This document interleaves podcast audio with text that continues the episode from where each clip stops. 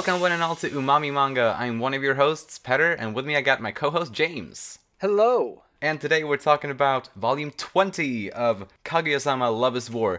I have a little bit of an announcement. I I've well, we recorded the Titan Tea Time episode that's actually going it's going to go online after this episode. So it actually oh. hasn't been announced on online yet, but I have gotten myself myself a little kitten. Uh, her name is Shino, and she is absolutely adorable. I love her to pieces. And she is uh, just over three months old. Uh, just wanted to announce that real quick. You know, she she might uh, make little appearances here and there if she if she bothers me during recordings or whatever. But we'll see. Just just wanted to let the listeners know that I have my little Shino. Uh, I call her Shinomiya sometimes, just because I think that's funny. uh, but but yeah, just wanted to say that. And a few other things before we get into like the character discussions. I, I actually I have a few little things I want to touch on. Um, Sure. And maybe you can chime in as well. Um, but the first thing is that a commenter on our volume 19 discussion on YouTube called Pants Pasta brought up a super cool theory related to Kaguya's impossible demands. Uh, seeing as we talked about the well, we have been talking about the swallow ever since volume 11, I think it was, and uh, the stone bowl was brought up in the previous book, so uh, that's why this person uh, made this comment. Uh, So anyway, uh, Pants Pasta, as they're called, shared this fan theory about how the impossible challenges might relate to make uh, potentially like a student council member winning the support of one of the impossible girls or the out of your league girls the ones that were mentioned by kazuno in volume 17 there were four of those girls. Basically like the most beautiful girls on campus not counting the student council members i think that's how he put it something like that anyway. And so i've done my research about this since obviously this as anyone who's listened to enough of these episodes knows i'm super into like these like finding these similarities and references to the tale of the bamboo cutter. Um, and and so real quick if anyone doesn't know in that tale princess kaguya had five suitors that she didn't she wasn't interested in any of them. Uh, so in order to kind of shake them off she gave each of the five suitors a an impossible demand uh, to fetch her an impossible item from somewhere It was basically her her trick to get them off her back in a way. And so in my research on this i have been using google translate so definitely you james feel free to chime in if anything sounds off to you uh, since you obviously know Sure. japanese and i Yeah. i actually don't but tsubame koyasu obviously tsubame means swallow we've talked about this so she represents the cowrie shell born from a swallow kobachi osaragi we got kobachi, which means small bowl in Japanese, representing the stone begging bowl of the Buddha. And this wasn't something we put together last time, but it was definitely what the chapter name in the previous book was referring to. Uh, so it's really cool kind of to have that confirmed. And it was also kind of made even more obvious in this book, because the final page of that kobachi chapter in this book was, um, well, it, it had a, an image of a small bowl. And Right. and also as she has mentioned i think even before this book she mentioned it in this book but also i think i think she has mentioned it before that her family name means great buddha so like there's definitely it literally does. Like oh literally I was so upset that when it, when she said that in, in the volume, it was like, oh my gosh, that's so stupid. what? Like it, it's literally the kanji is is Big Buddha. It's like how how could I not? Like whatever. you know, it's something. Some things just go over your head. Especially, I feel like, especially in Japanese for me, and these names, Right, right. Because they have sometimes they have just the most random names. Like some of them are really cool, like Big Thunder Mountain. Like that's a really cool name. Uh, but anyway, it's so it's it's it's hard to it's hard to make out what some of the name mean t- sometimes, or they could have some sort of hidden meaning. Mm, yeah so yeah it's, it just goes over your head sometimes, and that's that's what this case was. to- totally understandable uh, and um but I, I i feel like i mean i could be wrong but i feel like she said that before at some point in the story earlier uh, maybe just in a pass by thing, but I, I'm pretty sure this wasn't the first time she said that about her last name. But No, I, I don't I don't think either. That's why it's even more upsetting that it just oh, disappeared from my mind. fair, fair. But anyway, uh, next up we got Momo Ryuju, the the yakuza girl. Uh, Momo, according to my research, means peach in Japanese, and so this one was actually hard for me to to find like one of those five items that Princess Kaguya from the folktale requested, but my best guess as to which one this refers to, because I'm I'm following the trend of using the first name or well uh, the, the given name Okay. because that's that was it what it is for Tsubame and for Kobachi. Uh, so using the word or translating Momo, it it's it means peach. Uh, and the item that I kind of settle on for this one that it represents is the jeweled branch from the mythical island of Horai, which is a mythical location which I think originates from Chinese mythology, but it was adapted into Japanese mythology at some point. Uh, and I mean, yeah. I know. Yeah, I mean, you're right. Yeah, there, there was. I'm sure there were like several things like that. But I, I did a little bit of research on that location or on that mythical location, and in the Chinese version of it, it's very much like a paradise kind of, and it has um, it has these enchanted fruits with fantastical properties, which I thought could be what the peach represents, perhaps, especially since the item Okay. specifically to be brought from there is a branch, a branch perhaps containing these fruits on it. You know, perhaps. Um, I, I, I, according to my research, also the the the Japanese version of this uh, isn't as paradise esque, supposedly, um, as as the Chinese version, but it, it could still be a, refer- a reference to that. I'm, I'm I don't know for sure. Like I'm not I'm no expert on this, uh, but it, it, it is my best guess anyway that it, it represents the branch from this mythical location uh, through this fruit. So, is there anything about in, in the Kaguya-sama? Is is there anything about like a dragon pearl or dragon ball or something dragon related? There is literally that. Is the Ryuju something like that? Yes, Ryuju literally means dragon like pearl or sphere or something Ow, like that. shit. Okay, yeah. In that Yeah. case, in, in that case, that's actually probably what it is. Because I also had in my in, in, in the back of my head, I had somewhere that Ryu can sometimes mean dragon. hmm Is that- and it does? Yeah. In okay. this case, it does. Yes. Right. Because I, I was thinking about that as well. Um, because one of the items is a colored jewel from a dragon's neck. So actually, Yeah. I. Yeah. If Ryuju, like, so, so you, you're saying Ryuju, the whole thing means dragon's jewel or something like that. Or so, something like that. spear, pearl, whatever. okay in that case that that's too perfect not to be what that's supposed to be. Uh, and i probably i probably misinterpreted that then. But yeah okay. That's that that actually makes it clear like much clearer. And it also kind of takes away the the the pattern it, it breaks the pattern of it having to be the first name. But i mean that's fair uh because this definitely is much clearer like my my my answers definitely like i myself felt it was a little bit far-fetched but that's really cool Also, can I say Momo is a very cute name? it is. it is really cute. Very cute. You don't really hear. th- I don't feel like I've heard that too often. I mean, Peach. I, I like. I like the sound of Momo, but I don't feel like I've met too many people who are named Momo. right, right. But True. anyway, very cute name. For sure, for sure.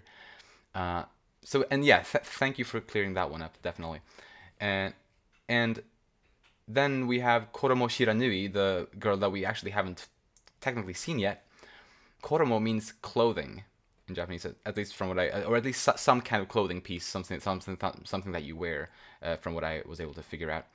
And it represents the robe of Chinese fire rat skins, uh, which was one of another one of those items. Um, so I, I thought that that one was pretty straightforward. Well, the, the the kanji for fire is also in her name. Oh, okay. Well, that makes it even even more straightforward then. cool, cool. Uh, so, but you know, that's only four. There's only four of these uh, of your league girls, but there were five items. Like there were five impossible demands that Princess Kaguya made in the folktale. So we're missing we're missing one. We are missing that branch from the mythical island of Horai. The one that I at first thought might have been Momo. So that one we're missing. And now I I'm gonna ask you: Do you have any? Do you know anything about perhaps any other character's name in the story that might mean something related to like a branch or or I don't know something like that? Gosh, I don't know. I think you, I, I think it. You got to consider like the the people who have already been introduced. There could be someone who's not introduced yet, For, for sure, for but sure. I guess you got to consider the those who are there. So we got just naming Chika Fujiwara, Miko Ino, Hmm. Well, you could say Maki Shijo. That's one. Yeah. Nagisa Kashiwagi. Uh, yeah, but th- I think with Kashiwagi, like, is I don't I don't know if she would be one. You know, like those three seem like potential possibilities, but not Kashiwagi. Maybe maybe maybe Onodera. Maybe she would be added there. Yeah. I so when I did this research, I since I was under the impression that the dragon jewel was the one that hadn't been occupied yet, uh, since I hadn't, you know, that that was the one that seemed to be left out to me earlier. I I looked up like a bunch of names and translated them in Google Translate to see if they would mean anything related to dragon or to ja- dragon jewel or anything like that. Obviously, I didn't get any matches. So, I, but I wasn't looking. I wasn't on the lookout for branch. So I don't know if I could have found something like that in that case. Although I don't, off the top of my head, I don't remember anything like that. So Right. it's it's it's possible none of them do have that meaning, or that this person is already introduced somewhere. But I do think it's maybe a good possibility that they just haven't been introduced yet. Perhaps. Mm-hmm. Uh, who knows? Um, yeah, there's a possibility for that. I think Chika's name, as far as I understand, Chi is a thousand, and looking at her, I I didn't. I'm not too familiar with the Ka reading, but I, I guess Ka can mean flower. right. Um, so thousand flower, maybe that has something to do with it, but eh, Maybe it's not really a branch. Google Translate translates her name to underground or basement. what? yeah. Well, yeah, yeah, you gotta, yeah, like, just, uh, yeah, you gotta, gotta get the right uh, kanji, I guess, in that instant. Right. Um, yeah. I guess it depends a lot on that. Yeah. Yeah. Hmm. Uh, but I, I guess that's something I can like look into because I can't, yeah. I can't on the top of my head. I, I, I, I can't even think of all the the kanji for these people's names. Oh right yeah, now. I mean, I don't expect you to. I know, I know. There's like a shitload of kanjis. Um, Miko means priestess according to uh, Google Translate, so that probably isn't it either. her name is in katakana, so Ah. there's really, I, I, I guess you, I guess you could say it's priestess. Mm-mm. And maki doesn't that just mean roll? I mean, like, it can. like the sushi. I, like I, I, I haven't Google translated that one, but it's what I just recall. Ino is something like a field and a and a and a well, ah. but I don't know. I'm so bad at kanji. Oh, sorry. I mean, don't worry about it. I mean, m- maybe we're searching in vain at this point. Maybe, as I said, like maybe we just we just haven't seen this character yet at all. Yeah, Uh, but we'll definitely be on the lookout from this point on. I think for For sure. for the fifth uh, impossible girl. that's a really cool theory. yeah, yeah, I really like that. So thank you again, Pants Pasta, for for sharing that with us. I really really enjoyed that. And the se- second little thing before before we get into the character discussions is that the student council relationship diagram has been upgraded once again. Yeah, Uh, version 1.5. It's a very very brief update though. Like I, it- it's definitely the smallest one so far, at least from what I know. I mean, I think it definitely is. Like the main thing is that Miko she used to think that Miyuki was nice, but now she really likes him. So that's a great yeah. uh, step up. Also, Miyuki used to think Chika was creepy. Now he thinks she's scary. So I don't know if that's better or worse. it's going backwards here. Now, is this is this be- based on what happened in this volume, or is this just over time? I think the I think the relationship diagrams are always always based on the previous volumes. Like it doesn't take into Okay. into account what happens in this volume, uh, from what I've understood so far. Like looking at them, Gotcha. so it it, it should be up to like up to what have happened has happened before this book. So that's I think all we have before we uh, get into the characters. This is probably our longest like intro so far, but I thought these were some neat things to to discuss. And so, in honor of the cover of this volume, I'm, I want to start by talking about Miyuki Shirogane this time. I don't think we ever we've ever done that, so I think he, he deserves he deserves to be talked about first for once. I think it's so sweet how he like so desperately wants to help Miko out and you know make her feel better somehow. Mm-hmm. And he is in th- in this volume he's an admitted uh, Miko Yu shipper as well, so he's on the Yeah. right side. Officially on Team Miko. Yes. Let's go. Yeah, I was very happy to see that. And I mean, I, I, I had sort of predicted that, but I, I was very Oh, glad yeah, to see yeah, it totally. definitely happen. So that's awesome. One thing that I noticed that's maybe kind of small, but Hmm? he seems to get over his inferior complex. Yes. Not uh, obviously we have the the moment with the test and Kaguya, but I want to talk about the baseball part. I think For him sure. being willing to, I guess, be in that moment and show off that he can't really play these kind of sports is this a, a great step forward for him. hmm Um, you know, I kind of wish Chika was there to see that, but that's okay. um, yeah. I, I think it was still great to show his underclassmen and, and, and, and some someone in the same class as him Mhm. that he's he's not great at everything. He's not perfect. For sure. And even then, he was still he still improved. like by the end, he was doing True. really well. that's right. That's right. So- yeah, yeah, but I, I, I- I agree completely. This is also something I, I took note of. It's really cool how, like, he definitely because it was it showed how he definitely had that fear at the beginning, like be- Yeah. before he started batting those balls, he kind of had those those fear, and it was represented with like all of those three people that he went there with, all of them doing the how cute face, just like I thought that was pretty funny, but. Uh, so like he, he definitely felt the fear of failure in that moment. Um, but of course you know no one shamed him for that you know obviously because they're they're they're good people. They wouldn't react the way he expected them to in his head Right. I mean, I think they kind of teased him. Oh, that's feel- of course. They- Right, They, yeah, don't. yeah. They don't belittle him for it. You know. exactly yeah it's just like a friendly teasing like which is obviously not in a mean way you know Right. uh, and obviously he understood that and he he realized pretty Yeah. quickly that that it was it was all right you know failure isn't such a scary thing Totally.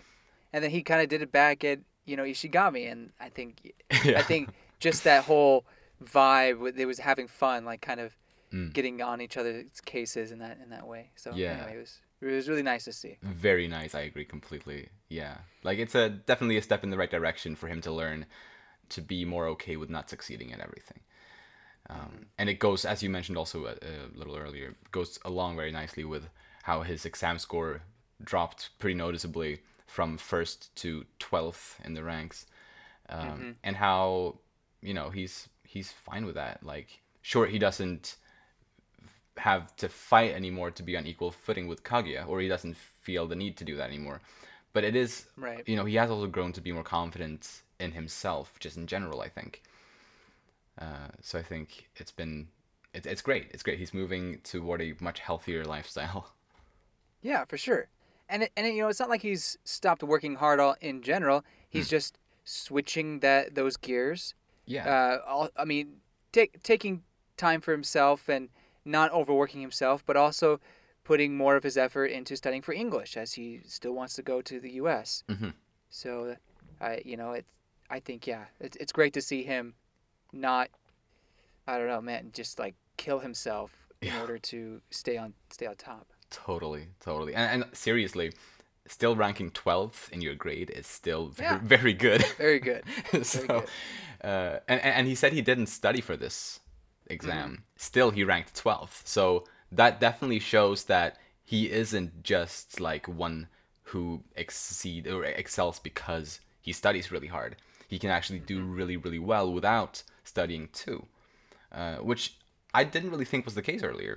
But I, I guess I guess if, if he's followed along like throughout the term on all of the all of the Yeah, I pieces mean- of information, like he he can grasp that pretty well, I guess. Sure, Uh, sure. But but yeah, it was still still great. And of course, we get the big news that the Shirogane family is moving, and Miyuki is tasked with finding the new apartment. Oh, there's no. If I was that age, there would no way my dad would say, "Hey, find us a place to live." There is no way. yeah, right. Uh, but I thought thought that was really nice, um, and and definitely very precious to see how he was dreaming about being neighbors with Kaguya. Yeah. all that. Um, very sweet, and ma- makes me super excited for the future of the story now that it seems like that's what where they're gonna go. Like, I guess. very nice. Although he's gonna move away in half a year's time, so Yeah, it'll be it'll be short. it will be short but sweet, perhaps. Guess we'll see. Well, I guess there's also there, there's still the possibility that Kaguya might come with him to the U.S. True. I guess that's the yeah. I guess that's their end goal anyway. That is that is the plan at least. Yeah, yeah. Mhm. Uh, so, yeah, that's so so exciting. Do Yu got anything more on Miyuki? I don't. That let's continue with the gentleman of this uh, series. Moving on to Yu Ishigami. So it's confirmed that you wrote that letter to Miko with the flower inside. Yeah, really nice to get that confirmed. Yeah, Yeah, I mean, I, we obviously kind of speculated about that and Mhm. figured that was the case, but right. that this is here, it's confirmed, and not only that, but Kobachi knew like the entire yeah, time. Yeah, yeah, she had seen that apparently when Mhm. he left it there. yeah, she knew the whole time. She never told Miko. how how dare? I, I think there may I have a reason for that, but I'll touch about that in Kobachi. Ah. So it's but she does comment that it's not necessarily out of or maybe it was Ishigami who said this, but it was not out of romantic love, but more so to encourage her. You know. Yeah, He he admired her and wanted to wanted to show that someone cared or, or, or Yu know, someone was watching her, someone someone uh, cared about her that she should keep trying and stuff like that. And I think that's that's important to have that kind of support. absolutely. Even if it is anonymous. right. Yeah, and you know, knowing this as a fact now that that it was indeed uh, you who did it, I imagine Mm-hmm. if Miko would learn of this, like she would fall even more in love with him. Yeah, You know, probably like because she doesn't know it's him. I, I, I'm I'm sure. Like, no. like she has no idea probably, and but if she would know, oh my god, she would fall head, head over heels for him completely, because she's definitely already very much in love. Right, right. Well, and she she was already Twitter pated with the idea of whoever it was, you know, kind of being her Prince Charming. Exactly. So- Yeah, that would that would definitely skyrocket her feelings. oh. But what's so funny to me is I don't, I generally don't think Ishigami had intentions uh, of it being romantic in any way. I think he was just just trying to make her feel better, Mm. um, because he felt like she was always picked on, Yeah. and and, may, maybe there was some hidden thing that he didn't hidden feelings that he didn't want to acknowledge, but I, I do think it, it was more so to encourage her. But in its ambiguity, it kind of goes in a different way, or Miko takes it as a kind of a love thing, or some you know a so romantic feelings. Yeah. So I don't know. I mean, I- I guess it was just something I noted. Like it was never meant. It was never intended to, or at least I feel like it was never intended to be romantic. Yeah. But Miko, being the girl she is, took it that way. For sure. And Yu know, I'll I'll be honest, as much as I would have liked for that to be intended by you as a, a romantic gesture, hmm I agree with you. Like it probably wasn't um because we don't know how well they knew each other back back then especially um back True. you know they definitely knew of each other and they kind of had each other's backs but i don't think they really knew each other or i mean i, I- guess of course I, I can't say for sure i just get the feeling that Mhm. they they weren't like close in any meaningful way probably uh, I mean, to be fair, you don't need necessarily need to be close in order to like someone like, you know, fair romantically like someone.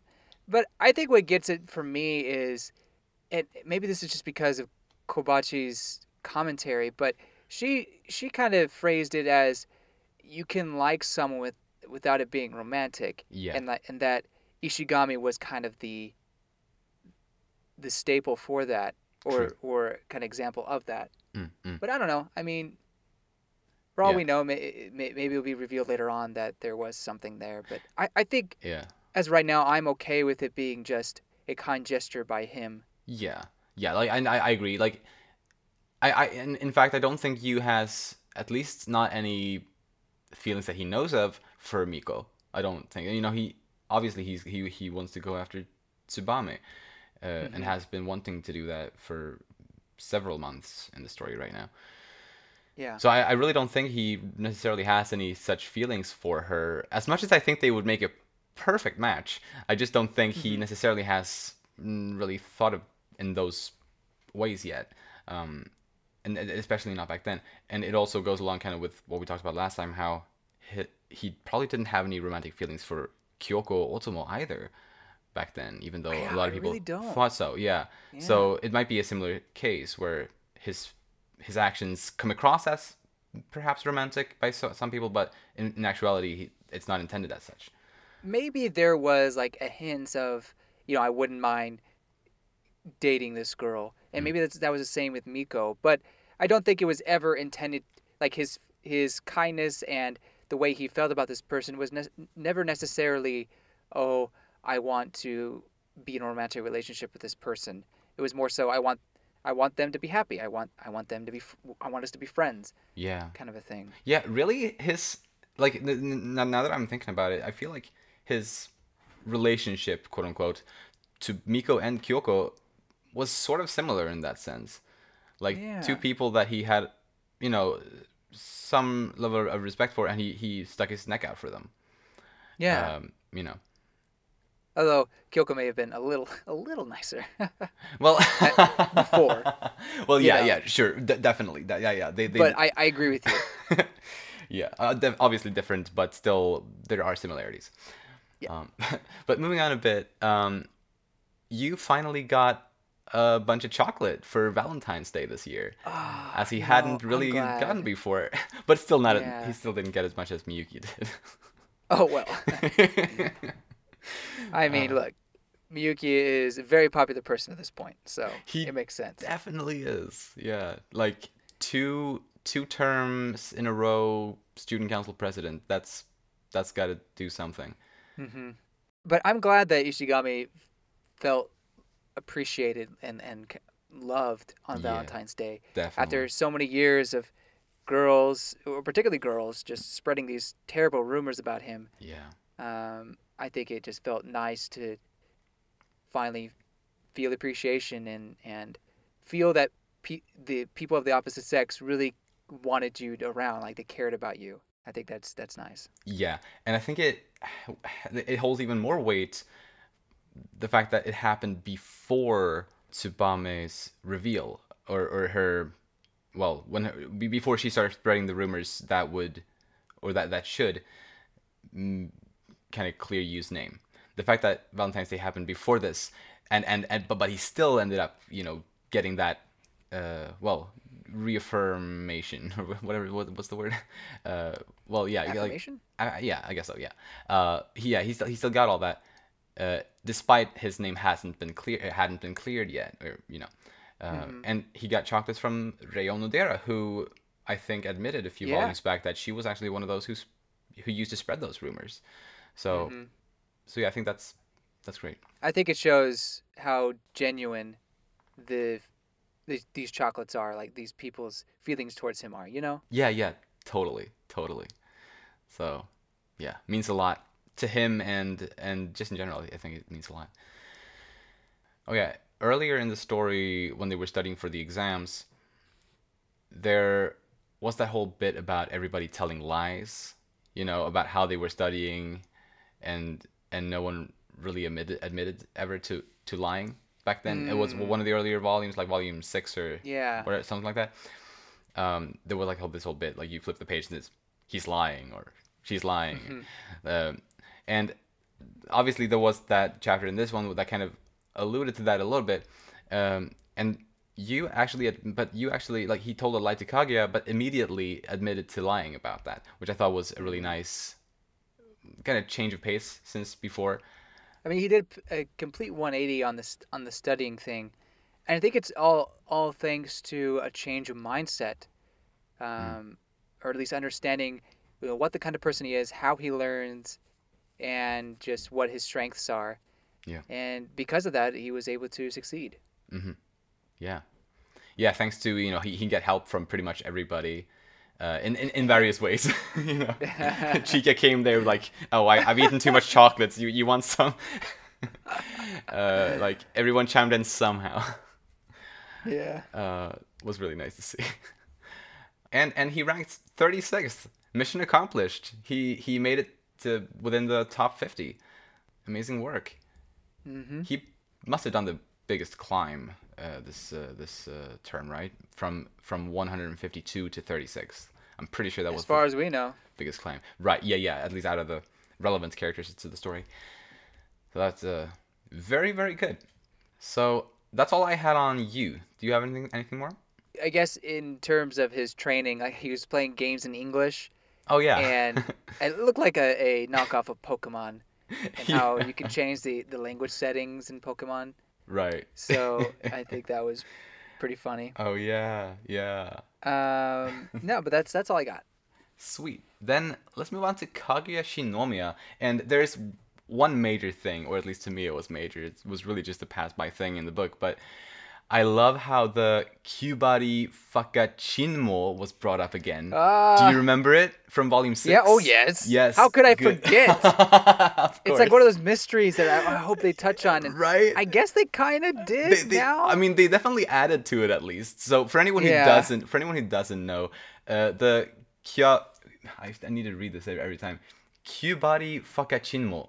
It was this in volume six when they were cle- cleaning out the stu- student council chambers. You know when they were about to, well, they, they were gonna renew the student council, have have the election again.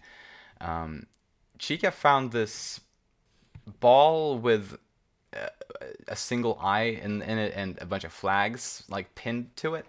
Uh, I, and, and like she referred to it as, as like an old thing that happened previously in the story, but obviously it never had been covered in any of the chapters.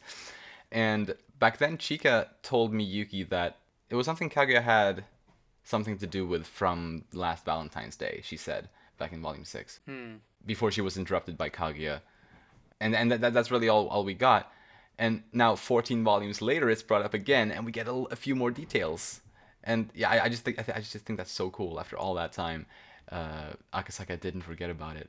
And maybe this thing is made out of handmade chocolate i guess like, it it didn't look like chocolate when we saw it then i, I don't know right? it- Yeah. When we saw it, I did not think chocolate, but it's definitely chocolate. yeah yeah It was her cooking, and she put a soul into it. yeah Uh, whoa. like a recipe provided by the occult club so uh pretty wacky It would be great to get a flashback to her making it. Just that whole that whole scene of what how that went down, but yeah I don't know. It, where do you fit that into the story? How do you fit that into the story? yeah i wonder you know i, I kind of just think that akasaka is going to continue perhaps to to Tease reference it. to this to tease this yeah uh, Uh-huh. I, I think that would be a lot of fun if he waits another 14 volumes and then and then brings it up again in like this subtle kind of way uh, i think that That'd would be be, great. that would be great uh, but at least from what we can gather from the, the two instances that we have seen it now, it seems like it's something that Kaguya, Chika, and Ai were all somehow involved with in some way. Uh, Definitely Ai and Kaguya, based on the fact that they definitely were very scarred by it in this volume, and and Chika seemed to know about it back in volume six. Like she she started trying to trying to explain about it to Miyuki, but yeah. So th- that was really the main thing I had on Kaguya this volume. Uh, I have one other thing, but if you want to share something else, uh, go ahead. Uh, so she was one that gave Ishigami helpful advice. That's obviously things that she's been doing before. Mm. But I, I like her advice. Create an environment where you can focus. Mm, yeah. You know, keep distractions out. So all you can do is just study or the one task you need to do, and that can be helpful. Very helpful. Absolutely. Um, she asked to visit Miyuki's place before he moves, Yeah. which that's definitely going to be a chapter coming up. I don't know in what volume, but I, I think we'll get it next volume. It, I I agree. I think I could I, I could totally see next volume. That'd be that'd be great. Oh gosh, uh, the chaos. I can't wait. Yeah. Um, I mean, it's not like Chika's coming over, but still, just with with that with his dad. yeah, it's- Daddy Shirogane will be there. So Yeah, he works at home 24 7, so he will be at home. um, exactly. uh, but yeah, definitely looking forward to that. Uh, and I, actually, speaking earlier of uh, well, how, how she was helping Yu to study, she gave him that lock, and you know he kind of toward the end of of that studying time, Yu kind of made the observation that oh, I can just lock this without putting it on the door, and Kaguya wouldn't be any the wiser. Ultimately, obviously, he didn't do that because he well, I've got standards. yeah, he had standards. He he was better than that. Um, yeah. but I'm quite sure Kaguya definitely had thought of that possibility, you know, before Oh, yeah, giving it to him. Obviously, she she isn't, you know, she, she she's she's a smart girl. Uh, but I'm thinking that she, she she basically just had faith that Yu wouldn't resort to that. She she trusted Exactly. him not to do that, uh, which she like you know rightfully so. He he didn't. So, Mhm. uh, but yeah, just wanted to touch on that as well. Agreed. Uh, she finally got number one in the class, tied with Maki. Tied, yeah. But Definitely. it doesn't feel nearly as sweet as or or any. It didn't really feel like anything. It's just yeah. it was just kind of there. Right. Whereas before it was a huge event. I think it's because it was a build up. Whereas this just happens and everyone's just like, "Whoa, Miyuki, what happened, dude?" and yeah, it just doesn't matter anymore. So it's quite a change from the previous volumes where they were really like, like battling each other totally. uh, through it. So what Yeah. what yeah, what a change, what a development. Yeah, it, yeah, I, I, I thought that was so cool to see. Like, and there were in, in so many ways. I mean, you know, obviously we'll talk about each person's kind of change maybe in in the ranks as we talk about them. But there were there were a lot of I thought a lot of ones that I thought were really interesting. Uh, that I look forward to touching on as we go through the discussions. Uh, just real quick, I meant change as in from what it used to be, you know, the the battle that they were having Right. before Yes. till till now. Not so much the change in like the who went up in the numbers. I, I mean that's cool too, but that's Well- not what I was commenting on. Right, right, right. No, but I, I agree. Like in, in both in both ways, it was very, very neat. So, anything more on Kaguya? That's all I got. Cool. Then let's move on to Miko Iino. I love how even though she is clearly very down right now, uh, she can still joke around with, with Miyuki. You know, the, the fact that the the the two of them have been able to grow this bond between each other over these past couple volumes has been such a beautiful thing to follow along with. You know how she's like, "How many girls have cried over you? You're so you're you're so popular," and she's like she, she smirks like that. It's Maybe I should give you my love chocolate. yeah, exactly. Like, these are these are things that you don't kid around with someone unless you're very very comfortable with. Definitely, yeah, for sure. I feel like we really haven't seen her be this jo- much of a jokester with with many people. Not even with Yeah. Osaragi. I mean, I, I don't. I, I'm sure she has moments with Osaragi and, and other people she feels comfortable with, Mm. but we really haven't had those moments to see them for sure. in in in the manga. So Mm. it's it's yeah, really nice to see her just uh well, not only express her feelings for Ishigami to Miyuki, yeah. but also um you know, just feel comfortable enough to tease him and, and joke around.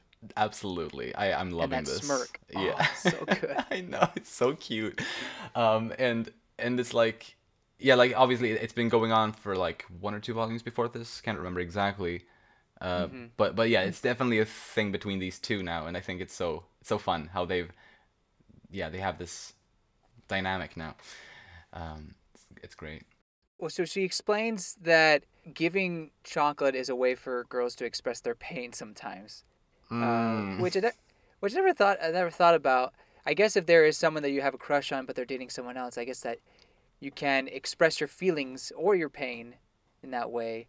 yeah. Um, but you know it can never happen at least at, at that time. right. Um, so yeah, it's yeah, it's I never thought of it that way, but it, it's it's interesting, and I feel she made the uh, uh, she made some good strides there. Absolutely. Yeah, it was interesting. This, that, yeah, that's like she, she was able to sort of understand the perspective of, or at least potentially understand the perspe- perspective of that strange girl who sent Miyuki that Yeah. odd chocolate last year. Uh huh. Did she put her pubes in that? Was that what the thing was, Oh. or, or or did I read too much into it? I never thought that. I just thought it was her nor- her regular hair. Oh, actually, may- yeah, maybe I'm just thinking too gross about that. Yeah, maybe it was. Because let's be honest, that those hairs are pretty long, my man. Yeah, maybe they were. Maybe they were. Anyway, I'm so sorry for saying that. That is that is so gross. um. anyway, um, back to Miko. I I was very glad that she mustered up the courage to um, to get Yu the actual like Valentine's Day chocolate instead of the regular chocolate. Because when I saw her, you know, she was standing there for a moment, like kind of choosing between which one she should get. I actually thought she would kind of chicken out and go with the regular ones. In that Really? moment, I, in, in that moment, I thought she would, yeah. Uh, uh, but so I was very glad when I saw that she didn't. You know, she actually went with the with the Valentine's Day chocolate. So Sure. I thought that was really really great. Yeah. Something that happened in the first chapter we see her defending Osaragi, Yeah, yeah. and I think it shows how much she dislikes rumors in general because obviously we know she was defending Ishigami. Yeah. Um, but she also was there for Osaragi. So I, I don't know. I really like that, and maybe that's why she became friends with Osaragi. Mm. I guess I don't know. It's Yeah, yeah. I, I also sort of got that impression from that. yeah. So that, anyway, that was nice to to see that little tidbit. Definitely. Yeah, she she definitely hasn't changed really since then. She really she stands up for what what she thinks is right and Mm-hmm. she she still does that. And the last thing I have on Miko really is that like well when she handed the chocolate over to Yu then she walked away and you know she was so happy in that moment and that that made me pretty emotional um Oh really? actually in that moment yes i just Ah. because like i guess the the lead up to that when Uh-huh. you know and she she she and miyuki were in the room Yu came in came in there and then miyuki intentionally left them alone and you know she, he gave miko that little head pat like and like the wink like go for it uh with that and then with, with miko's hesitation to like and like kind of how how to do it and like her bashfulness about it and then ultimately doing it. And and and Yu being so happy about it and and in turn making her very happy the fact that she, that he was happy for it. I, I don't know. It, it was it, it just made it, it touched me in, in in a silly way perhaps but I, I got I got I thought I thought it was really sweet. Just that and, and seeing her so happy about that pretty small thing all things considered Right. um, was very nice to see.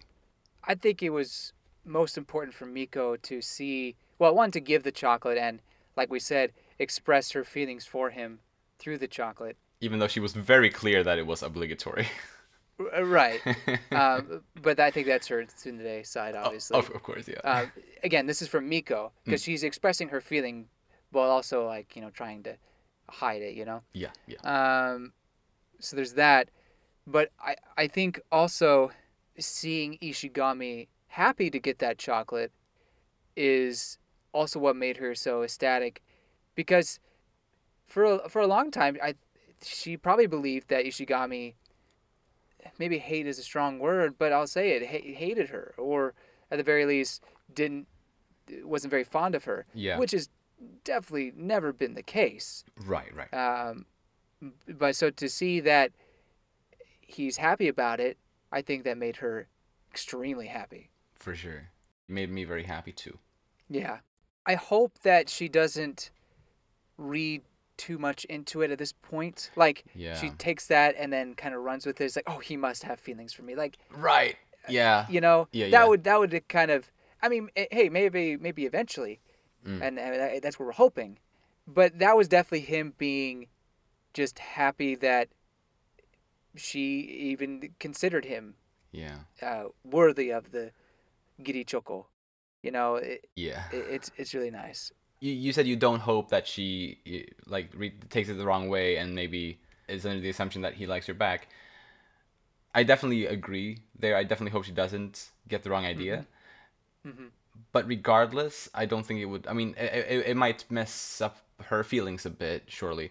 But I don't think it would lead her to make any decisions or any any actions that might be bad. I don't think, because regardless of how she th- feels and how she thinks he feels, she still probably wouldn't make any moves while he and Tsubame are still, you know, as they are right now. Hmm. I don't think she would do that. But yeah, I guess I guess we'll see. It's super exciting. I don't know when you got when you got Miyuki supporting you, anything is possible. That's right. And yeah, you're right. Uh, the Miko Yu ship does at this point have more followers or more supporters than the other side. So Uh oh. yeah. but yeah, anything more on Miko there? No. Then let's talk about Chika Fujiwara. Her hidden motive for Valentine's Day is to eat chocolate. yes. I love how she gave herself Valentine's chocolates. uh, and I I- don't know if it was intent like if it was if the intention was that she gave herself so many like so much Valentine's chocolates that it lasted until the exams, and that's the chocolates that she offered you, or if that was a different chocolate. I don't know. That that was the assumption I had. Like she must have been eating chocolate for that long. Yeah, right. Maybe she got chocolate, or but she probably also bought chocolate herself because Yeah, it's yeah. only the girls that are giving chocolate on Valentine's Day, as I'm sure you know. yeah. Isn't there also in Japan like the day after Valentine's Day, the boys are supposed to give the girls chocolate? Uh, That's that's, I- not until March.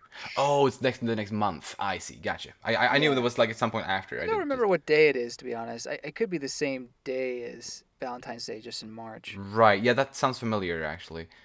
Right. So March 14th is Oh, what yeah. day? right. So that is exactly a month later. Cool. Then then that's surely something we'll we'll see when when we get there in the story, which should be pretty soon. But yeah, it's got to be important. Yeah. Uh, definitely looking forward to that. um, Mm-hmm. But yeah, more on Chika. Um, she she wanted Miyuki to move to Ryogoku because of the Tokyo caste system. I thought that was. She's a classist, man. She is apparently. freaking discriminatory. I my opinion of her has has sunk a little bit. Like Oh, that, no. come on, don't be like that. yeah, and she almost got Miyuki to to like go with her scheme. How is it- she she almost had him. So I was wondering like why she was doing that because as she got me explained, that's like an hour or so commute. right. Uh, that's pretty long. I mean, maybe not so much in Japan. That probably is can be normal for some, but for me, I don't want to spend an hour getting to my school. Like that's ridiculous. Yeah, that is. Yeah, that's outrageous. So, I was wondering why would she even be she's just suggesting this? Obviously, the class, the caste system, but I wonder if it's because she she just doesn't think highly of Miyuki still after all the whole teaching stuff. She still feels that he's, I don't know, like not, or he's a problem person, and so it's like you you should not be around us people in the high society, which is like no, bad Chika um, you don't belong. You you you you wouldn't feel comfortable around uh, uh, us people who are more accomplished or who has their- act together,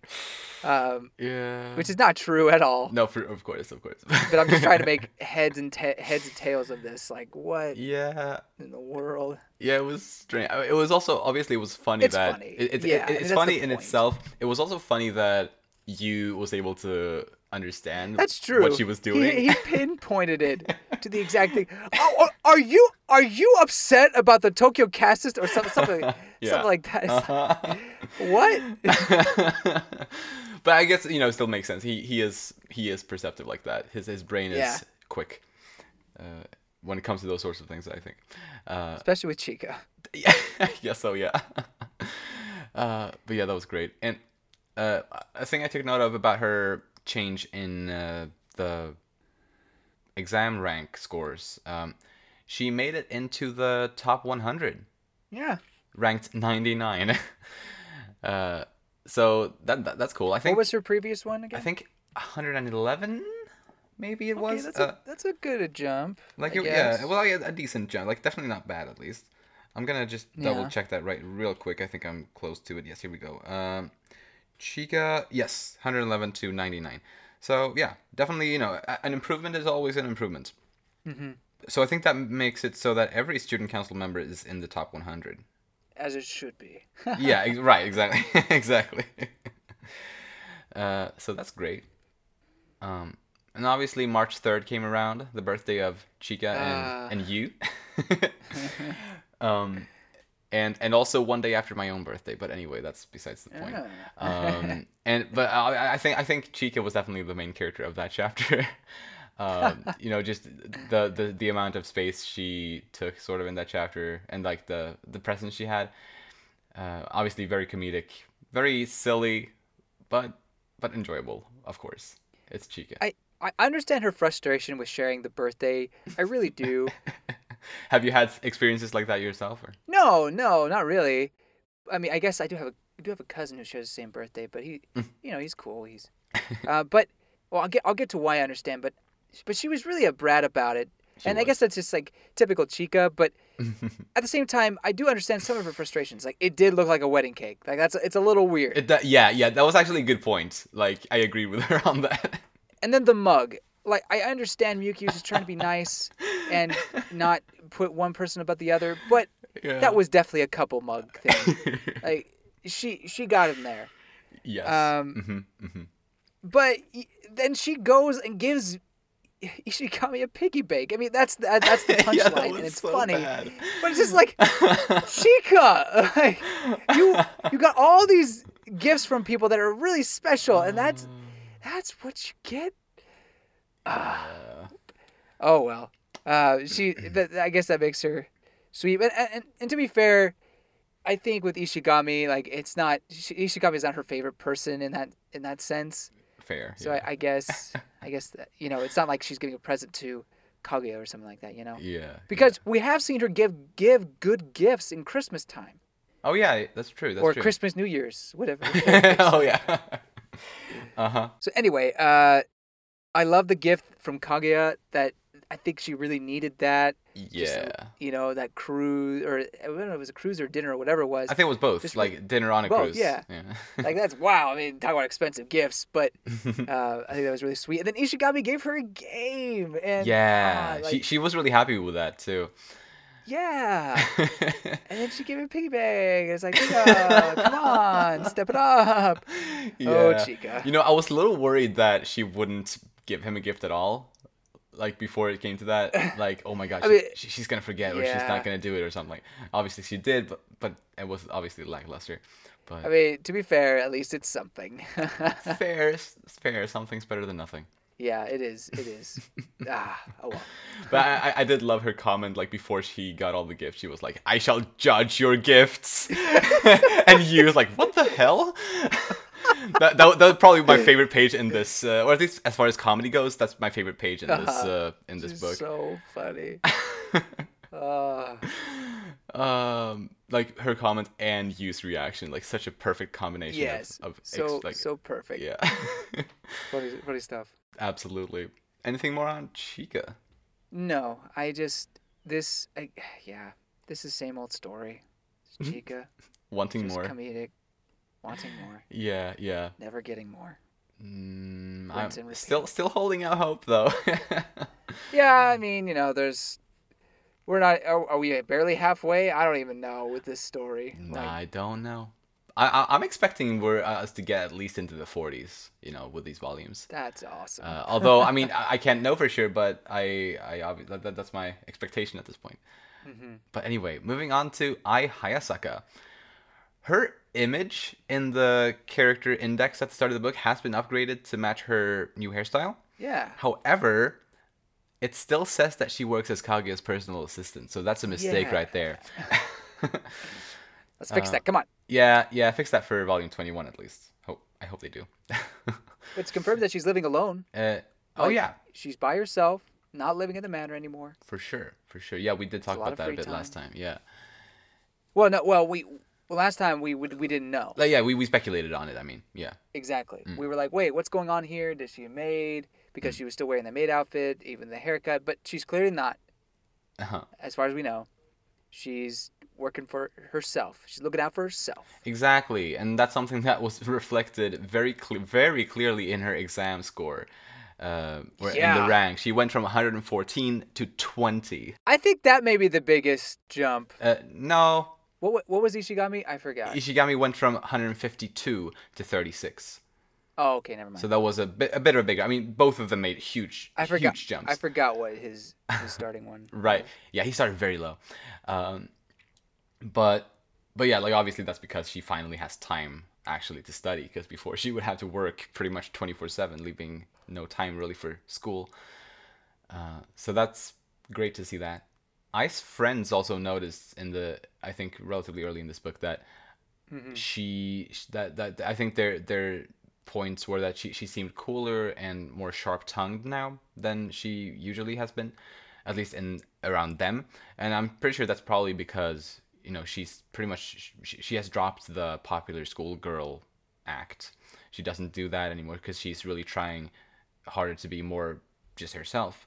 So she isn't this cutesy, bubbly, popular schoolgirl around them anymore. So that that's why they reacted that way. At least as as far as I read that. And of course, she wanted to give Miyuki chocolate to thank him for everything that he did for her, you know, to help her out. So that was very sweet. Yeah, friend chocolate. Yeah, I like it. for sure. Such a great bond. yeah, yeah, their relationship, I guess, has been really, really, really great since, I guess, volume 11, I guess it was where it really picked up and has really been growing, mm-hmm. Especially last volume, of course. Uh, but yeah, great, great stuff. Uh, she also looked so happy when you know when she was asked to join Maki, Miyuki, and Yu for their after-school activity. Uh, you know, Yeah. to be invited to go with them to that for that was really, really nice for her. I think. Happy she was able to become friends with Maki and kind of Yeah, have a reboot in that sense. Exactly. Yeah, because I think Miyuki pointed out. I think Yu asked about like what's the deal with those two or something, and Miyuki pointed out that their their family history or family relationships are complicated, and like he he doesn't even himself know exactly how how it is, like what it's about really. And and like yeah, because it's true, we really don't know like the Shijo family and the Akasaka family. What ties do they really have other than having something to do with the Shinomiya family in various ways? Like mm-hmm. Like I don't think the Akasaka, or sorry, I don't think the Hayasaka family and the Shijo family will nec- necessarily have to be, you know, against each other, Un- unless the Hayasaka family is so loyal to the Shinomiya that they will also stand against the Shijo family, which I guess would make sense. I, I think they would. But, you know, in this case, it doesn't matter anymore because For sure. Hayasaka's kind of separated herself from that whole family caste system. Yeah, yeah. Anything more on her? No. Oh, uh, actually, yeah, one more. All right. Uh, other than it being a start of a new life for her, you know, Huh?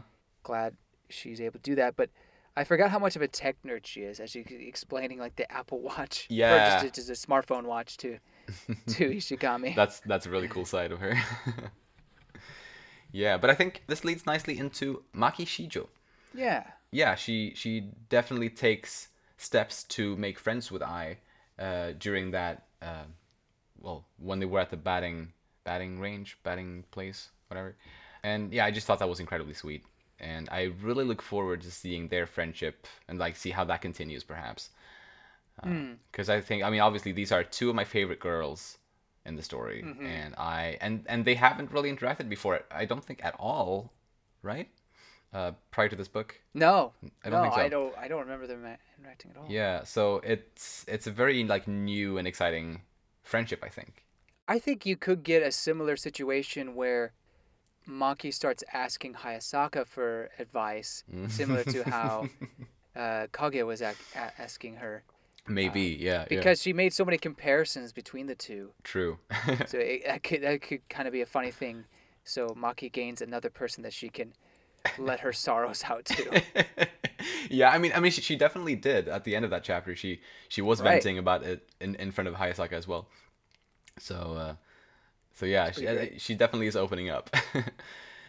um, Uh, I'm just glad to see a more caring side, and, and just the whole the whole batting situation was just great. yeah, yeah, Yeah. totally. Yeah, and how like very cute. I love how her friendship with both Miyuki and Yu really keeps growing still, and how Yeah. how in this volume she went to to see them just to ask them to you know go and have fun with her, like to do something fun together. Uh, was really and really then sweet. and then cry over people. But true, it wasn't her intention though. It just it just happened. It just it just happens, man. Yeah. She can't stop it. No, she can't. I and I totally totally understand that. you know, also uh, earlier in the volume, Miyuki wanted to help Miko out. You know, to hmm to help her deal with her situation, but he didn't have any experience with that kind of heartache. Was like the end of one page. Like he was like his thought process. Like, oh, but I don't have an experience with that kind of heartache. And I, I knew exactly what, what I what I would see when I flipped that page. I I'm sure you could too, but it was so like I flipped, I flipped the page and okay, yep, Maki Shijo, just as I, I expected. I thought that was a fun. I, I commend you for doing that. I, I wish I would have thought of that. You know what Ah, my first ah, thought was? what Shirogane Dad. I thought that Oh! was gonna be that makes sense the too person though. he goes to. But but at the same time, it's his dad. Like of course he's not gonna go talk to his dad. I think I think he also even said in in a previous volume, "I'm never asking you for love advice again." I think exactly. Said, I so think he said once. I was the fool. Maki But- makes complete sense. that that's that is a good like a fun thought though. I, do enjoy that like because that definitely didn't come to mind for me, but still sort of sort of makes sense. Uh, but yeah, I, I I thought like that was one of the funniest like page turns in this book for me, um, because she was she was she was right there with her face just like, oh, you want me to tell you about what that's like, and obviously that that was a very nice scene. Well, I think it's cool that she was able to tell that Miko was like her and or, or was in a similar similar situation. Yeah, she said it was because of the scent. I'm not sure Uh, if that's oh, com- scent. huh? Yeah, I'm not sure if that's if that was completely accurate or if she had just picked up on it Uh. in some other way, maybe. yeah, it's probably just her intuition. Maybe she's just trying to sound cool. Like Yeah, I feel I feel know. like that might be the case. Yeah. um, also, when she, I think it was in that scene, she mentioned her trip to India, and like her her, her complicated feelings toward that, how it was bad and she it left her with like a stomach ache for several weeks, but she still wants to go back there. Uh, and I, part of me feels like that's like like Akasaka is kind is is maybe sharing his thoughts about his trip there through Maki, possibly. It was just a thought that occurred to me. Obviously, I could be completely wrong about that, but uh, I think Yeah, that it could be that. could be pretty fun. I think it could also just like her just delusions that because she's so heartbroken, India's the only place that she can go to have peace. I can't. and that's why Miyuki's like, I can't let Miko get this way. Yeah. Can't let her go to India. exactly. that was so good. Um, and of course, very sweet to see Maki give chocolates to both Nagisa and Tsubasa. Yeah, that was nice. That was very heartwarming. Definitely very heartwarming.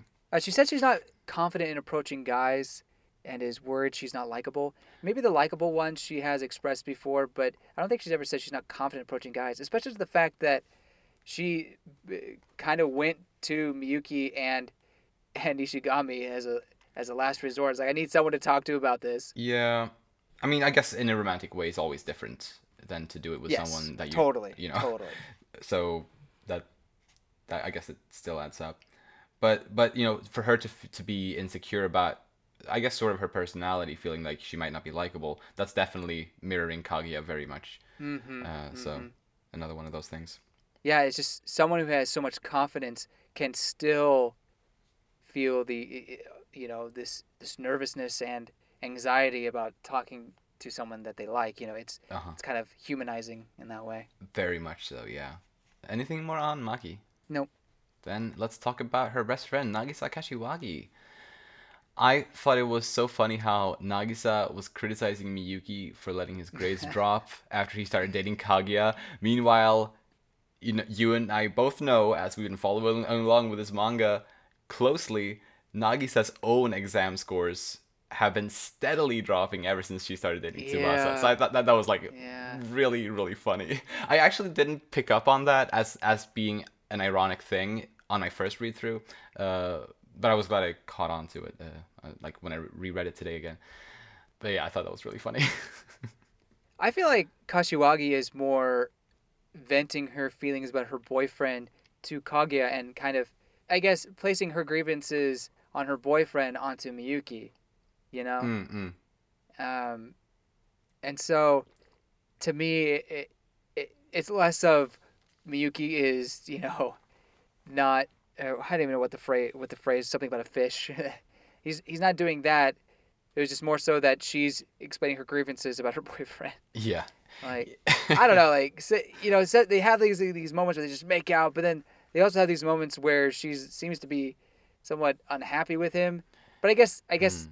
every relationship has their small little grievances. Yeah, ups and I don't know, downs.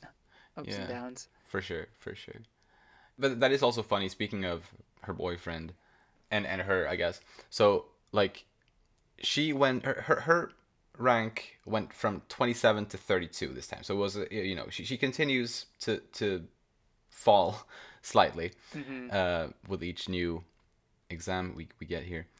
Meanwhile, her boyfriend, you know, keeps on uh, increasing his score or, or well bettering his rank. He went from 34 to 29. So at this point, he actually got a better score than her for the first time.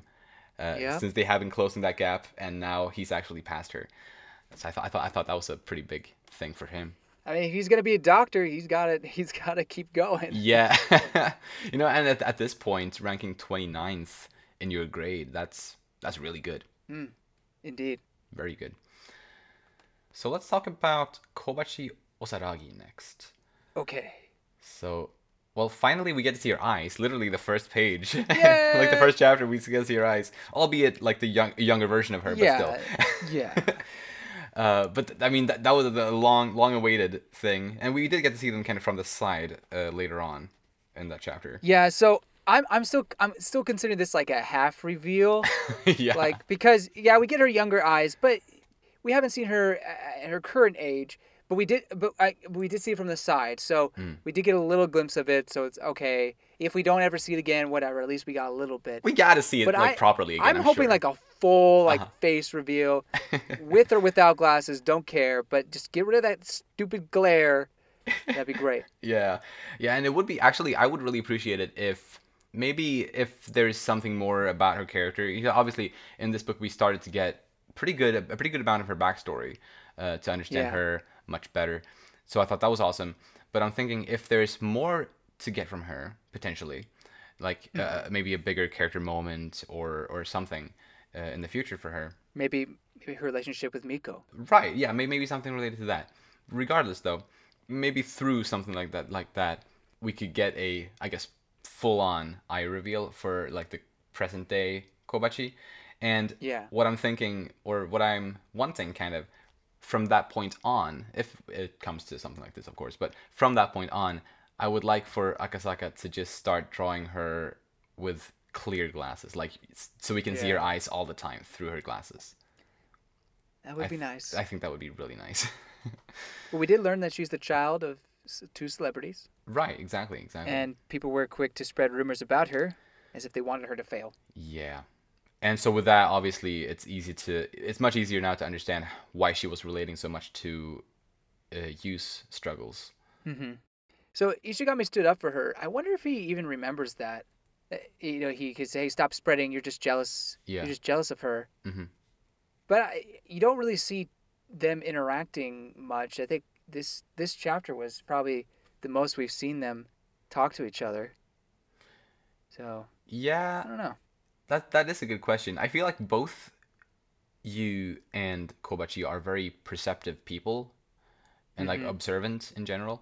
So I feel like it's possible that he does remember just like we've seen chapters in the past from Kobachi's point of view where she has definitely sort of been keeping an eye on Yu and you know she she's kind of been analyzing him in certain ways in the past so I, I- I feel like it's possible that maybe he maybe thinks of her in similar in a similar fashion maybe although I, I, Maybe. I don't know i don't know Yeah. um, but it was nice anyway to see, as you said, Yu and Miko both, you know, standing up for for Kobachi in different ways back then when she was having a hard time, and Tsubame was there for her too. Yeah. I did not expect that. Right? Yeah, yeah. So that that was a very nice thing to see. Yeah, they seem to be much closer than uh, I would have thought. Exactly. Yeah. At the end of the volume, she was actually well, she was visiting Tsubame in her home. It looked like like she was in her in her room, so that was also nice. And I guess mo- most of what we got for Kobachi this book was really that first volume or the first chapter, of course, and the end of it. And we touched on it a little bit earlier. When the I guess it's the narrator technically who says it, or unless she is narrating No, this it's- one it's actually. her. She's yeah, narrating. yeah, yeah, yeah. That, that's right. She narrated that whole chapter she says the last thing she says romantic feelings aren't the only likes in this world and you mentioned that earlier in regard in, in regards to Yu's thoughts on miko uh, or at least back Right. then because that's kind of what what these two characters had been talking about leading up to that final piece of text so i think that makes makes perfect sense to interpret it that way another way that i read this final piece of text here is that maybe that's how she felt about Yu as well. Um, so it could mean that as well, I think, because she, you know, 'cause since she's been keeping an eye on him this whole time, she's see she's seen him do so many good deeds throughout the years, kind of from a distance. She's kind of been watching, and had had the circumstances been different, maybe she would have fallen in love with him. Exactly. But as things are, she just hasn't. But maybe she's thinking that she she could have. So I, I think for sure she likes Ishigami because of the good deeds he's done, and Hmm. and th- but at least she doesn't want to have those romantic feelings, as, or or maybe wants the wrong word. She doesn't have those romantic feelings, Right. Yeah. and and as you mentioned, the the circumstances just kind of pre- prevented that like from growing into a romantic like. Mm, mm. I and I think that circumstance is that she sh- she saw Ishigami taking care of Miko, or or you know those uh, some of his good deeds were towards Miko versus her or or anything or something else, Hmm. and not that she not that she thought Miko would like Ishigami, but she didn't. But I, I don't think she would want to have gotten in the way of something like that. So I, I, I really do think she would have had those romantic feelings if it if if it wasn't Miko on the other other side. Does that make sense? Yeah, I can see. I, I think I see what you mean. But I, I do like, as I said, that the fact that romantic feeling romantic feelings aren't the only kind of likes in this world. I, I do hmm. like that that message. Absolutely. Yeah. And as we said, like how that really sort of has two meanings in this instance, both with Yu's feelings toward Miko back then, as they were talking about, but also probably her feelings toward Yu in general. I think so. I, I think it's it's it's nice how it's been incorporated into into the chapter there. Mm-hmm. She says that she's going to do the right thing this time. Now, what does that what does that mean? What Oh, is this time? Like what happened before? Yeah, that is a good question. Right. So that could be another backstory thing that we see, and that could be related to Miko in some way. I wonder if there was an opportunity for her to maybe support an Ishigami Miko ship at, one- at one point. Hmm. But because she was in the in in this time where it was you know she was developing feelings for him like the like feelings maybe she didn't support that and that's why she feels like she messed up in some way Hmm. um, hmm. But it could also be that she wasn't there for him she didn't stand up for him as he stood up for her um, back in middle school like he, she didn't stand up and say hey no th- those rumors can't be true kind of kind of a thing you know right. so that's just a Yeah. couple things i thought of it could be I like. I think I personally. I, th- I think I like your second idea there uh, the most. I- I feel like it, it makes sense sort of with what we know. I guess more more than the other one. Uh, but definitely definitely interesting. Very interesting to think about, and definitely could be interesting if there is more to this than we know right now. But yeah, yeah. Is that it for Kobachi?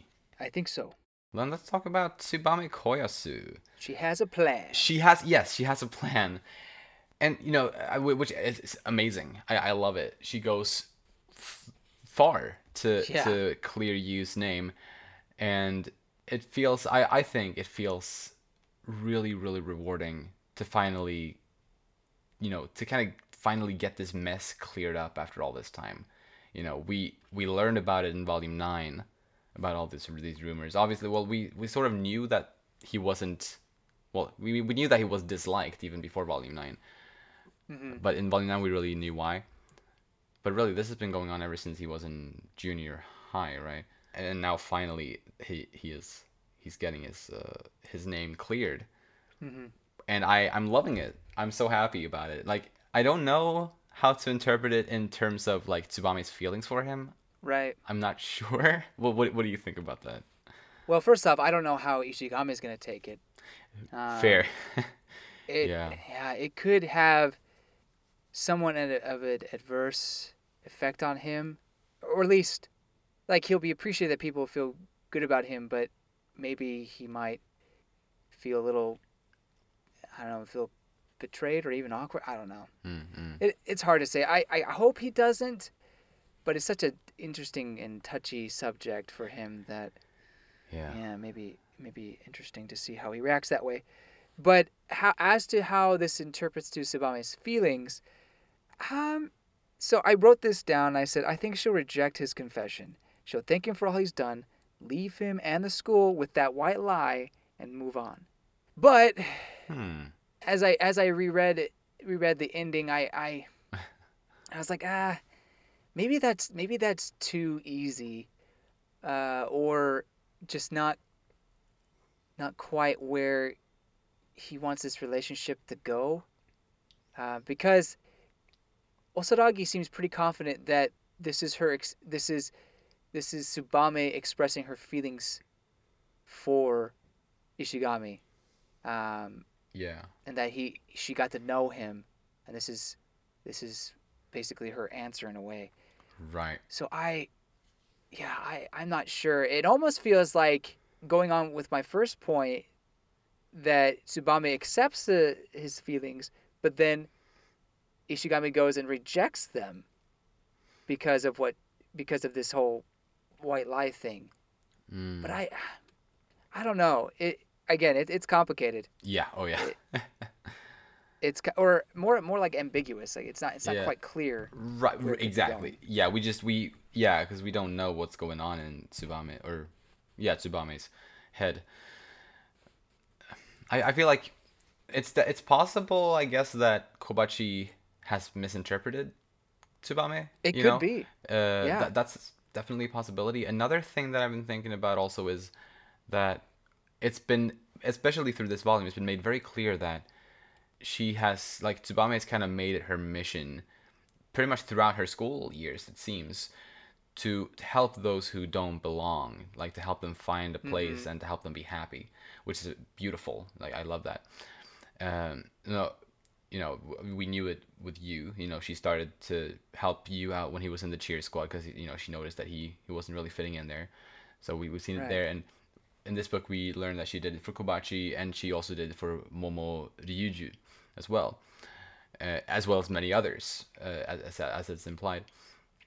So keeping that in mind, I feel like maybe uh, I mean I, I do think there is something there, like like between her and Yu, like she feels something, but I'm also thinking that maybe her being with him might be something along those lines still, like how do I put this? She she doesn't want to make him unhappy or something, and hmm. or but maybe she will ultimately have to, because maybe she, she doesn't have the same feelings for him that he does for her. I don't know. I, I think it was made very clear in volume 16 when they were in the bedroom together that she didn't have those sorts of feelings for him. Well, At least at the back time, then. yes. Yeah, right, right. Yes. Of course, it's been like um, a little over two months since then now. Mm-hmm. Um, so, of course, things could have changed. Yeah, things could have changed. I don't know. Yeah, it, it's just really hard to, to read her. right. And another thing, we didn't get to see that second date that she and Yu were supposed to have gone on either. Like they they were supposed to have gone to that first date a few volumes back, which we didn't get to see. It was only talked about very very briefly in was it the previous volume? And then in the previous volume, they were talking about going on a second date in the following weekend. And I was thinking, ah, surely that's going to be covered in this volume, but no, it wasn't. So if they went on that date, which it seemed like they were planning on doing, they've been on at least two dates at this point, and we haven't seen either of them. so that that also sort of points toward, or to me, that it's probably not going to be a relationship there if we haven't been Yeah. if if Akasaka hasn't been showing us the lead up to this, then I can't. Right. I, I don't imagine he, he's gonna create an uh, like a romantic relationship there. And I don't think we'll see. I, I mean, we have had flashbacks in previous volumes, but I don't know if we'll if that'll be one we see. Yeah. I don't. I just don't see what the the benefit of it would be. I mean, Yeah. I guess you could try make it comedic in having, you know, a couple of tailgaters tag along. Oh yeah, like yeah, we talked about that. Right, but but none of these characters act as if though they've done that or Yeah. that they've experienced that. So exactly. Yeah. yeah, I just don't. I Mm. I just don't see it happening. Yeah, and he doesn't do a lot of flashbacks. It's it's pretty scarce, and when he does it, it it's usually for a pretty good reason. Admittedly, this there could be a good reason that we just don't know yet, but I don't know. I, I feel like we're past the point where he would have made it a flashback. Uh huh. Watch, we're digging ourselves into a hole. it will be a flashback. Yeah, but hey. But I, I really don't think I don't think so. Yeah, I, I- I don't think so either. That's also my final say on that. Uh, and my final say, my, my final say on Tsubame in general, this uh, for this discussion is that her exam score uh, went down to 36 for this with this term, which is the exact same rank as Yu ended up on. Uh, so I thought that was a fun little thing. I don't know if it has any meaning, but I- I'm sure it was at least intentional. So, however we want to interpret that. hmm Anything more on Tsubame? No. Then let's move on to a few minor ones. There's not a whole lot, but and I, I'm sure we'll get through these quick. Next one is Daddy Shirogane. He's you know he keeps on growing as a an online celebrity, and he's had he's had creepy fans stalking Oh him my. now. He's he's at that point. Scary. I feel sorry for him. He he's he was legitimately like freaked out by that. I I've definitely felt for him. Um, so the Shirogane family's moving, but we've talked about that, I guess, in general. But yeah, just kind of fun to see his point of view on that. Yeah, for sure. And uh, another small thing, it's not really related to him, but uh, I thought it was really fun to learn through this book that Japanese apartments are measured in tatami mats. I thought that was really cool. I, I, I had no idea about that, but I think it's, Yeah. it's, it's, it's really, really neat. but uh, moving on slightly to the Media Club girls, Karen and Erika. Uh, they, I think it was implied that they gave chocolates to uh, the two guys that Miyuki has been hanging out with sometimes Yeah. Go and Saburo. Is that their names? hmm Or Saburo, I can't. I can't remember. I can't remember. Subaru, and Misuzu. No, I, whatever. No, no. th- Those those are the the um Those- what's her name's friends. Yeah. Those, yeah, those are. Tsu- uh, I ice. Uh, I, I, Ai's friends. friends. Yeah, yeah, yeah. Sorry. Yeah, I just get them mixed up because it's like two pairs of characters, and one one of the pairs has a Subaru or, a Subaru, and the other pair has a Saburo. so I get them mixed up that way. But yeah, Go and Saburo. That, that's right. Uh, the media club girls gave ch- chocolates to them, and I think it was even it kind of started like something kind of started between those two pairs of characters, even in the previous volume. I think it was. Like yeah, like it was almost as if in the like background, that yeah. was in that was in like one of the spin-off novels or something y- like that. You uh, know. right, right. I think that might be that might be it. Uh, obviously, nothing important, or I don't think it will be anyway. But it's it, it, it's a fun, I guess, background romance, perhaps that, that might continue. Maybe Uh, but yeah, could uh, be a friendship. could be a friendship too. Could be. Uh, but any other characters that you want to touch on? Right. Uh, Ryuju. I Mm, I yeah. forgot her name actually, and Oh. then I, I well it was in the, it was in the chapter. I was like, oh, I found it. So, Ah. uh, but I just want to know what her story is. True. Did did no one reach out to her because of her upbringing? Because she's mafia. Yeah, I mean, maybe it's scary, Uh, kind of like to approach someone like that. Maybe she has like a, one of those you know tough faces. Uh, Yeah. obviously has something to do with Miyuki, as I think.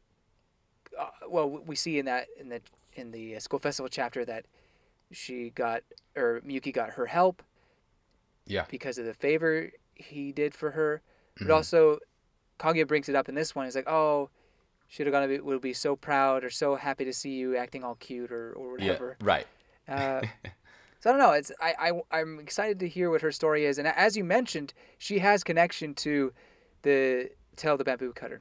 Exactly. So I think that's it would be interesting to see where it goes from there. Absolutely. Yeah, she's definitely one of those characters that I agree would be uh, w- will be fun to to see the future of.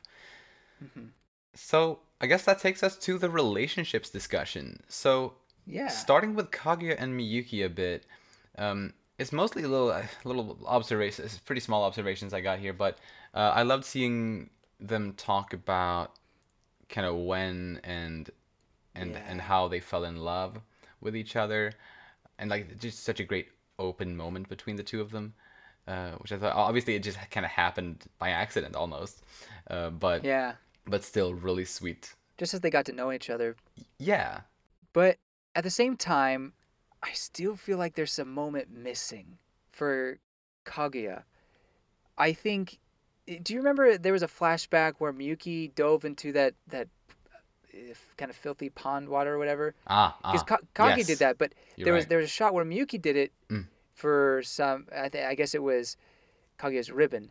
But yeah, we don't get the like story that. behind that. Yeah, And I, and I mm, feel like that's an important. It would play an important role of her kind of noticing that he's a kind guy, not just a scary dude. definitely, definitely, yeah, yeah. That that's yeah, that's definitely something we gotta get covered at some point. Don't you think? I agree completely. We we talked earlier about flashbacks and like how that might not uh, in in certain cases might not happen, but this is something I'm definitely thinking must happen. Yeah. May- Maybe it'll be summer around summertime when we see the former class president come back. Because didn't he say he'd be back in summer? Oh, did he? I I, don't. I thought like there there was like an in page thing. It's like see you again in summer or, s- or Oh! something. No, you're right. I think yeah, yeah, yeah. I think yeah, that, that sounds really familiar. I think you're right. Not sure what he meant. I mean, I, I felt like it seemed almost more like a message from Akasaka. Like Yes. More than the I- I think it's exactly that. yeah, yeah.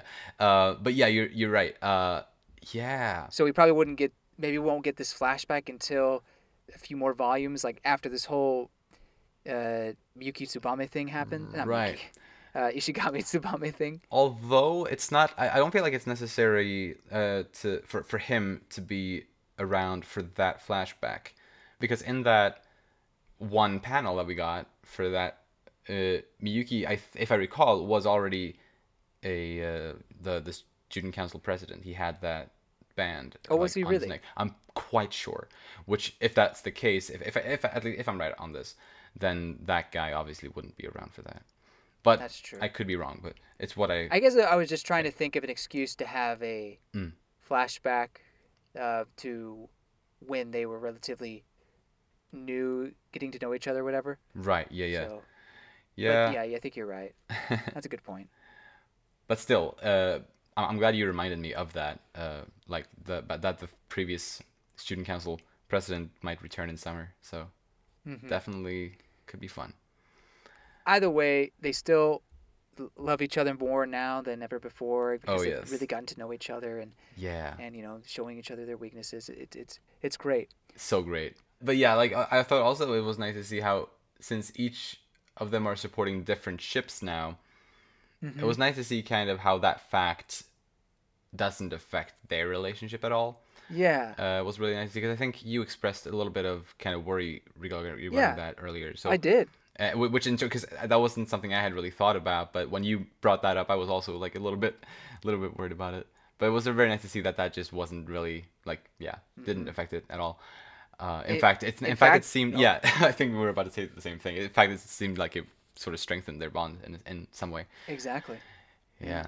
It shows that they're the perfect couple because Mm. in that way they they make sure both of their friends can be can be happy afterwards. Like let's say let's Mm. say Kaguya is successful in getting uh, Tsubame and and Ishigami together.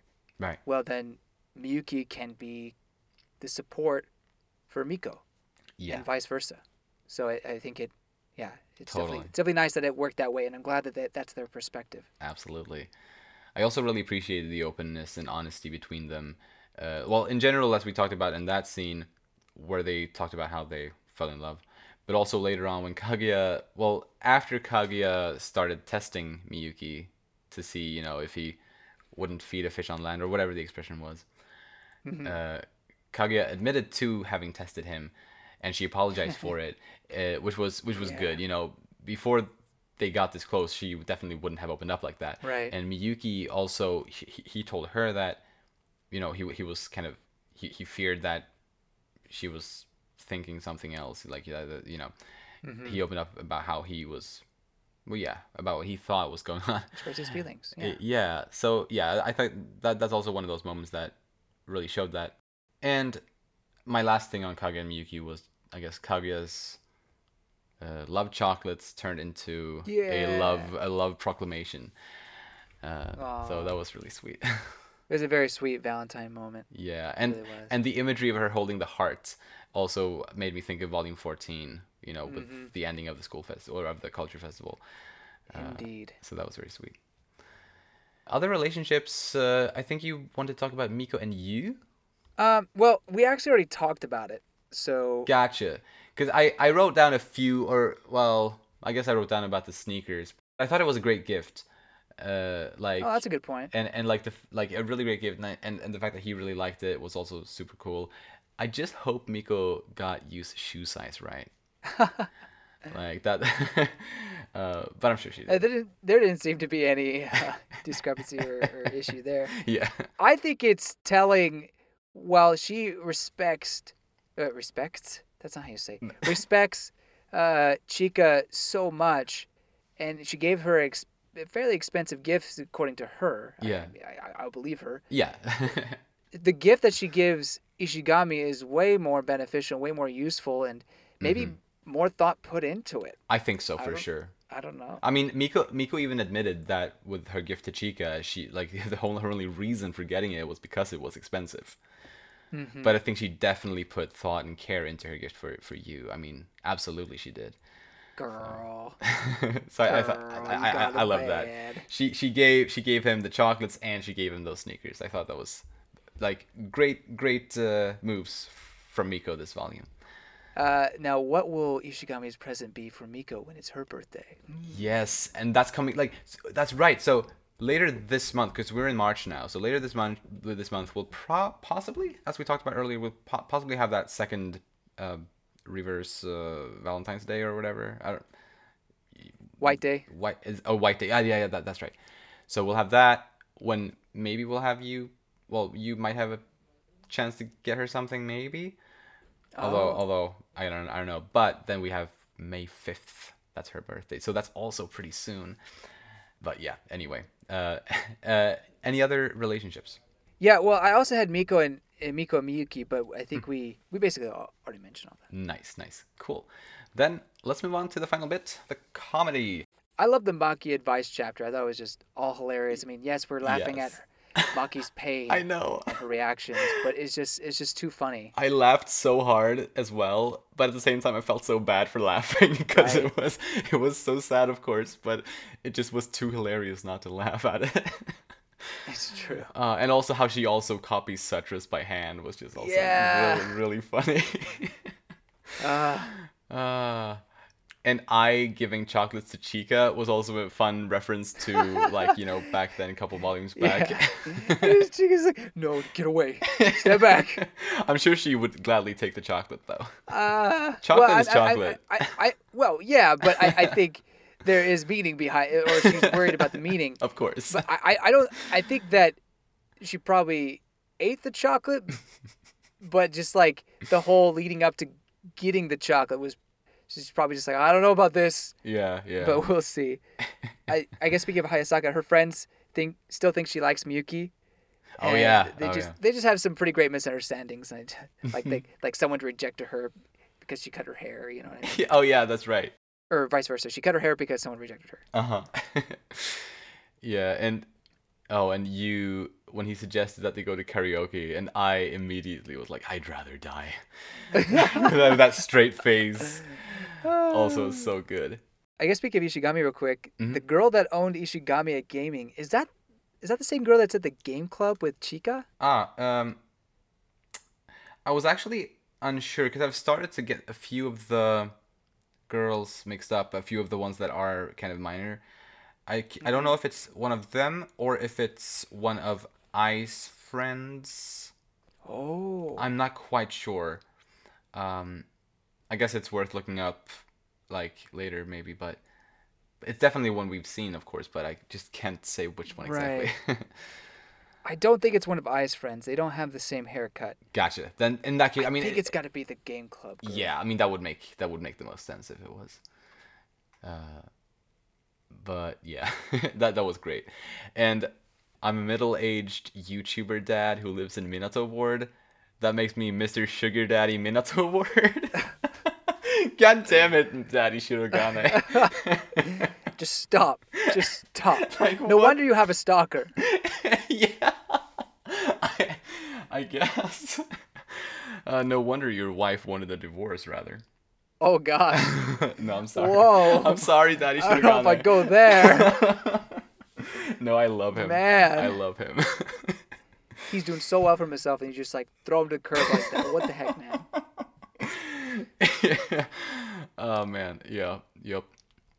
Um, I, I loved when Miko walked in to the student council chambers when Kaguya was massaging Miyuki's legs. Yeah. Uh, obviously, we've seen those. times. Right, we've seen those kind of jokes before, but I feel like it's, it's been a while since Miko walked in at the Mm-hmm. wrong moment like that. Uh, so I thought that was really funny. Uh, but by the way, when that was about to happen, when Kaguya was about to start massaging Miyuki's legs like that, I my, my brain went to the chapter way earlier in the in the story when she was massaging his hands Yeah. uh, and you know she was doing it really hard so like he was in pain the whole time that that's where my brain went i was like i was worried like that, that she would be too hard again like like he would like be in pain but he was just ticklish apparently this, this time i guess kaguya learned to give better massages or at least not as rough massages Aggressive. yeah yeah We've talked about all, all the other things I have, so Yeah, same for me actually. I'm good. Yeah, I'm, I'm good too. I'm good too. So that's it for I guess most of it. Moving into potential predictions, if there's anything else we'd like to talk or say about the book uh, in the closing minutes here, I guess my general predictions are well. For, for the spe- specifically for the next book, I'm quite sure Kaguya is going to visit Miyuki's childhood home, like before they move.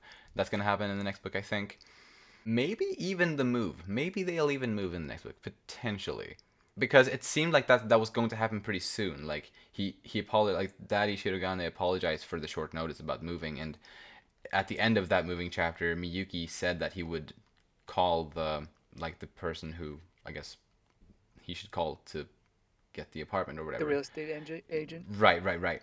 So like it seems to be very much in motion already. Although I, I think it's I think it's uh, Miyuki who is going to call the real estate yeah agent, right yeah yeah that, that's what i meant yeah exactly which is strange to me. a bit strange, but hey, he it, it's like educated or whatever his dad said. Like it's something you need to know in uh, for the future. Um, so I, I, I do I'm gonna say both of those things. Both the Kaguya visiting the old home or the current home, and the move might happen next volume. Is my is my speculation or uh, prediction. How about you? Mm-hmm. I mean, I, I think we have to get White Day and the graduation type Right. Ceremony. go- yeah. Or, or the the whole resu- uh, resolution of that. You know, what happens with True. Tsubame and Actually, Shigami. I think you're actually de- at, at least March 10th, like like the one the the graduation for the third years and the the day when she was supposed to give Yu her answer. I can agree. Actually, I, I I want to add that one too. Uh, definitely that one. I'm not as sure about March 14th though. I think that I think that could be the very end Could be, could of, be. of the volume. Mm, for sure, for sure. Um, and it may be a little more comedic than romantic. But right. um, yeah, but I think that will all uh, the, that whole the March 10th thing is going to be so important because not only is it Tsubame, it's also what's going to happen with uh, that heart that Miko has. You know, how is that going to be resolved?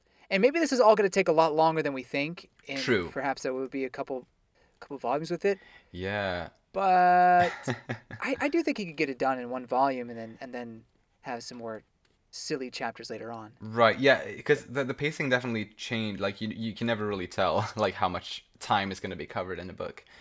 Um, But I do at least like I, I'm, I definitely stand by that. Like the March 10th thing, I think it's definitely going to happen next volume because the final page of this book shows that like the cherry blossom tree, Yeah. which I think was like I think that's what they said, right? Uh, Yu and Tsubame, like when when it blooms, she will give him uh, her answer. So I think it's definitely a reference to that, like hinting to the next book. So yeah, that's super exciting. and and yeah, like March twenty second, if if I recall what it was, when Miyuki or sorry, when when Miko would be able to claim that heart. Definitely not next book, but hopefully the one after that. Oh, I thought that was March 10th as well. I thought they were the Uh, same day. No, no, no. They were only like close. I, I, it's not the same day. Oh, Um, my bad, my bad. But, but like at least the Tsubame thing with Yu, I think, for next volume. But the thing with Miko, I think. Yeah, be for sure. I was under the impression that they were the same day. Yeah, Gotcha. No, that gotcha. Mm, that that will that will yeah that will if it's March 22nd, which I I think now that I think about it, I think you're right. Mm. Um, then that that'll be maybe the next volume. Yeah, for sure. Yeah, I, I yeah, I, I, I really actually personally don't think it, it's going to be covered in the next one because I feel like there's too many other things to be covered. Like I think the the whole thing with Yu and Tsubame is big enough in itself. Uh, Yeah, right. Sort of. Uh, plus the move potentially and the Kaguya visiting uh, their home. So, uh, Mm-hmm. but yeah, yeah, uh, really exciting stuff moving forward. So yeah, I guess that's it for this volume. Any any final final words? I think for Valentine's Day, it was nice to have a non-scheming oh, kind of yeah. uh, celebration because it was he kind of lit it up as if they all had ulterior motives and it was oh it was something you know something was going to go down, but it was just really like, kind of heartwarming and, and sweet. yeah. And for a story that's been, I guess, for the first uh, 10, 12 so volumes, all about like scheming and love is war.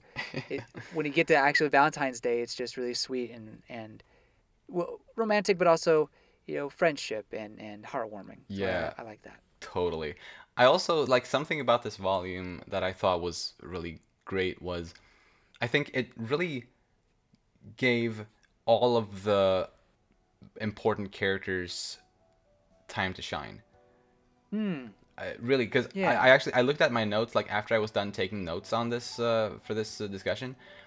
I looked at him I, and I like for Kaguya, Miyuki, Miko, Yu, Chika, Ai, and Maki, I had more or less the same amount of notes taken, uh, which is pretty rare. Like usually it's like definitely not this even for, for Yeah, me. So yeah. I, I thought that was really cool to see so many characters get this much uh, well good content. I think.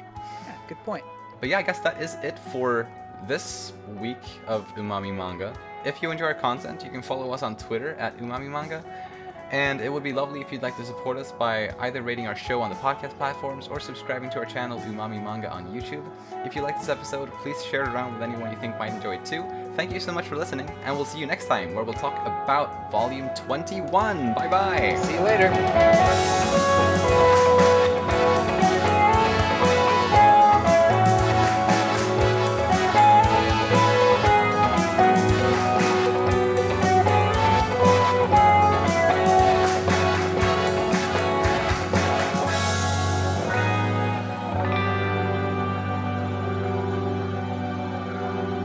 Sure it's different. I mean, makes sense since it is different. Oh, what the fuck, Shino? No!